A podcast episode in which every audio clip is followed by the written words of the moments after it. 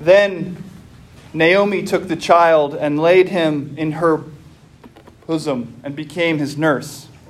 The women of the neighborhood gave him a name, saying, "A son has been born to Naomi." They named him Obed. He became the father of Jesse, the father of David. Please pray with me. Dear God in heaven, we offer this time to you this morning. We trust that you are here with us as we ask you to be here with us. You have kept your promise and are here. May my words be your words and all of our thoughts your thoughts. We ask all of this in Jesus' name. Amen. Amen. Please be seated.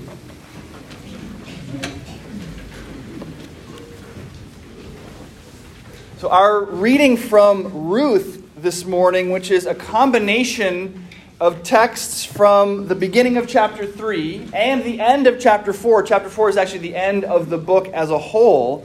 This is one of the two parts of Ruth that I feel like people know pretty well. They know the part that we read this morning, the part in which Ruth goes to Boaz on the threshing floor and subsequently becomes his wife. And most people, I think, know the bit at the beginning where a loyal Ruth tells Naomi that she's going to stick with her no matter what. The verse you may well have heard here is Ruth chapter 1, verse 16. Ruth said, "Do not urge me to leave you or to return from following you, for where you go, I will go. Where you lodge, I will lodge. Your people shall be my people, and your God, my God." But because what happens between the beginning and the end of Ruth, I think, is less well known, I'd like to take the opportunity this morning to tell you, briefly I promise, the whole story of Ruth, so that you can see just how profound it is and how full it is of good news for broken and sinful people like you and me. So Ruth is one of the three main characters in the book that carries her name. The other two we've also already heard mentioned, Naomi and Boaz. But the book begins with Naomi's Jewish family. Her husband Elimelech and her two sons. They live in Israel.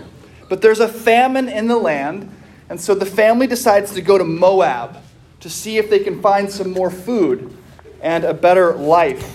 Unfortunately, they find the exact opposite. When they get to Moab, Naomi's sons marry Moabite women. Ruth is one and Orpah is another. But then Elimelech and his sons all die. So thus, Naomi is left with only her two Moabite daughters-in-law. And she decides that there's nothing left for her in Moab, and so decides to return to Israel. Now, Naomi knows that life for two widowed foreigners will not be easy in Israel. So she tells Ruth and Orpah to stay in Moab. Both women protest. But Naomi insists. "You've got to stay," she says. And finally, Orpah does leave. But Ruth promises that she will stay with Naomi no matter what. She is Naomi's family now. And this is when Ruth says, "Do not urge me to leave you or to return from following you, for where you go, I will go. Where you lodge, I will lodge. Your people shall be my people, and your God, my God." And seeing that she will not take no for an answer, Naomi allows Ruth to accompany her back to Israel. And when they arrive back in Naomi's home country, the famine seems to be relenting a little bit because the barley harvest has just begun. So Ruth goes out into a grain field to pick leftover grain, just as poor people would, as provided for in the Levitical law. Jews, as they harvested their crops, were supposed to leave a little bit unpicked around the edges for the poor, who could then come by and basically by doing a day's work picking the grain, could have some food for themselves. So Ruth is participating in sort of the ancient Israelite form of welfare here. She's picking up the extra that the law-abiding Jews have left around the corners of their fields just for this purpose. She has no other way to provide for herself as a widowed foreigner. And so she relies on the required generosity of the people of God. But on this day, her first day in the field, something amazing happens. As Ruth is picking the grain, she meets the owner of the field, a man named Boaz. And Boaz takes a liking to Ruth, noticing her and singling her out. And he ends up providing for her in a much more extravagant way than what the law required of him. He promises to care for her, to protect her, even going so far as to invite Ruth to take her lunch with his hired workers in the field, the people who are actually supposed to be there. Now, later on in the evening when she gets home, Ruth is telling Naomi this story, and Naomi is overjoyed. It turns out that Boaz is actually a relative and could be what was called a kinsman redeemer.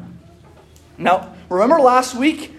That theoretical question that the Sadducees were asking Jesus in Mark chapter 12 about the woman who was married sequentially to 7 brothers.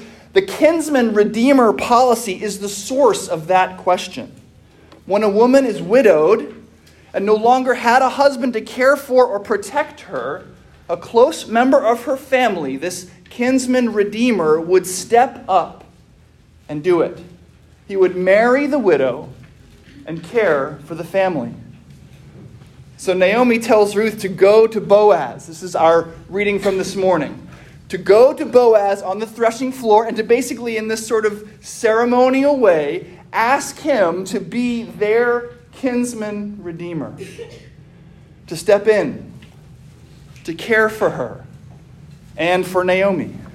And Boaz agrees, even knowing that Ruth is not an Israelite. Remember, she is from Moab. In fact, in Ruth chapter 4, we read that at the last minute, it is discovered that there is indeed a member of Naomi's family who is actually a closer relation than Boaz. Someone who would more appropriately play the role of the kinsman redeemer. But because Ruth is a foreigner, he refuses. Boaz, however, remains faithful to his promise, marries Ruth, takes Naomi's family under his care. And the result of that family? As the book of Ruth comes to a close, we read that Boaz and Ruth have a son who will become the grandfather of King David, head of the line of Christ. So that's the story. A wonderful story of faithfulness and provision in time of need. But I want this morning to draw your attention to just one very specific part of the story, a moment that comes, I think, right at the pivot point. Something that you could read right over and not notice if you didn't have a Christological point of view. You see, we read the story of Ruth from this side of the crucifixion and resurrection, from this side of Jesus, we are able to see the fullness of God's plan coming to fruition in Jesus Christ. So when we read Ruth, we can see what God is doing even all these hundreds of years earlier. So join me now. This is in Ruth chapter 2. Naomi and Ruth have returned to Israel, and Ruth is talking to Boaz, having been noticed in his field. So this is where we are. Ruth is in the field working.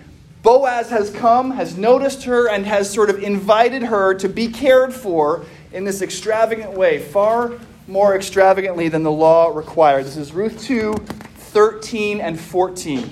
Here's what we read. Then Ruth said, I have found favor in your eyes, my Lord, for you have comforted me and spoken kindly to your servant, though I am not one of your servants. And at mealtime, Boaz said to her, come here and eat some bread and dip your morsel in the wine. So she sat beside the reapers, and he passed to her roasted grain, and she ate until she was satisfied, and she had some left over. So Ruth, who is not naturally a servant of Boaz, finds favor in his sight, and is then invited to his table alongside and just like his true servants to partake of bread and wine. This is a beautiful foreshadowing of how God works for each one of us in the gospel of Jesus Christ. First, Ruth is not one of Boaz's servants. She does not qualify for his favor by her status. She didn't go through the job application process. She doesn't have good recommendations. She has not been working effectively for him for years or weeks or even days. She showed up, a poor foreign widow, today. And yet Boaz has chosen her. Naomi, when she hears about it, goes even a step further. May he be blessed by the Lord, Naomi says, whose kindness has not forsaken the living or the dead. Naomi also said to Ruth in chapter 2, verse 20, this man is a close relative of ours, one of our redeemers. You see, after the death of her husband and sons, back in chapter 1, Naomi tells Ruth that from now on her name is going to be Mara, which means bitter. But even that admission of deep sadness doesn't reveal the truth about how Naomi must really feel. Remember, she is now alone. She's in a foreign land. Her husband and sons are dead. She has nothing to live for. In fact, in a manner of speaking, she herself is not even alive. A woman in her situation, with no husband to provide for her and no sons to carry on the family name, would have felt far worse than just bitter. She would have felt dead. Indeed, society would have regarded her in that way.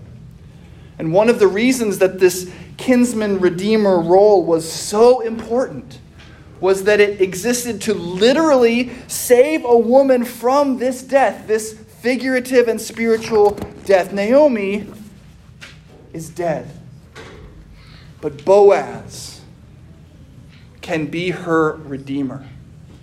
He gives her new life. You see the parallel, of course. Here's Paul in Ephesians chapter 2. And you were dead in the trespasses and sins in which you once walked, following the course of this world, and were by nature children of wrath, like the rest of mankind. This is how Naomi feels, a child of wrath. But God, says Paul, being rich in mercy, because of the great love with which he loved us, even when we were dead in our trespasses and sins, made us alive together with Christ. God sent Jesus Christ to be our kinsman redeemer.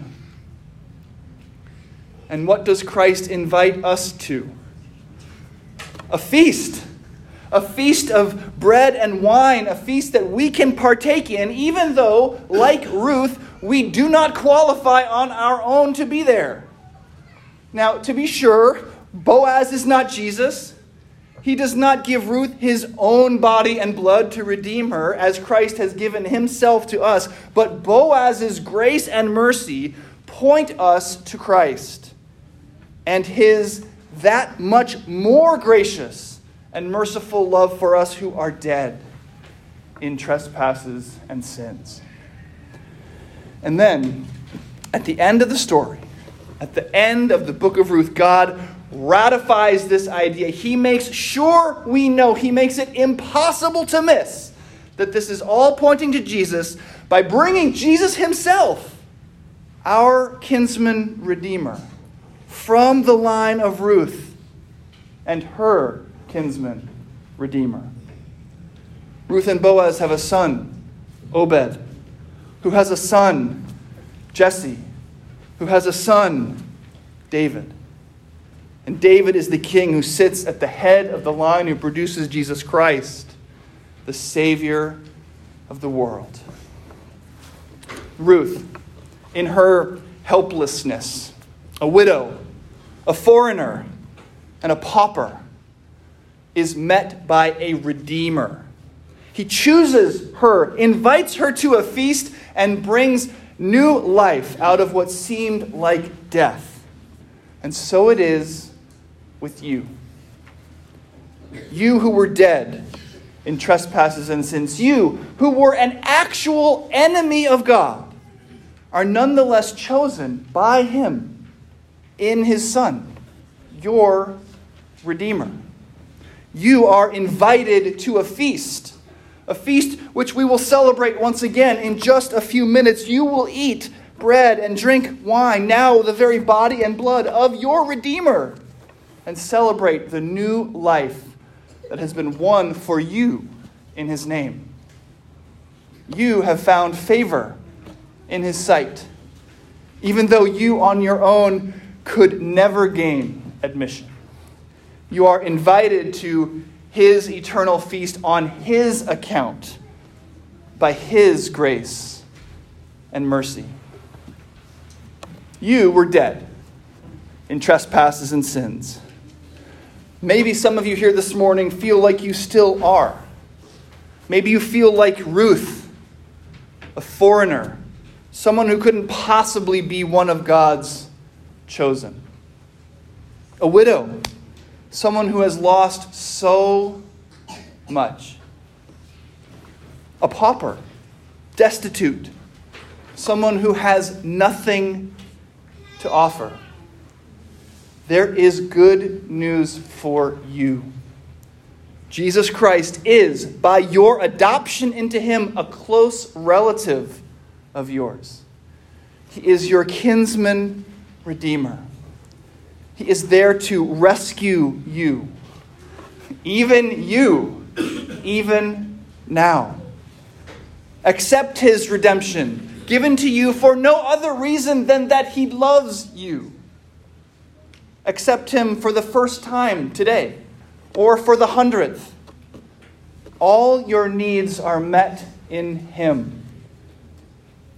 Come and feast with us at this meal. Feast on Jesus Christ, in whom you are raised to new and eternal life. In Him you are redeemed. In Him you are saved. Thanks be to God. Amen.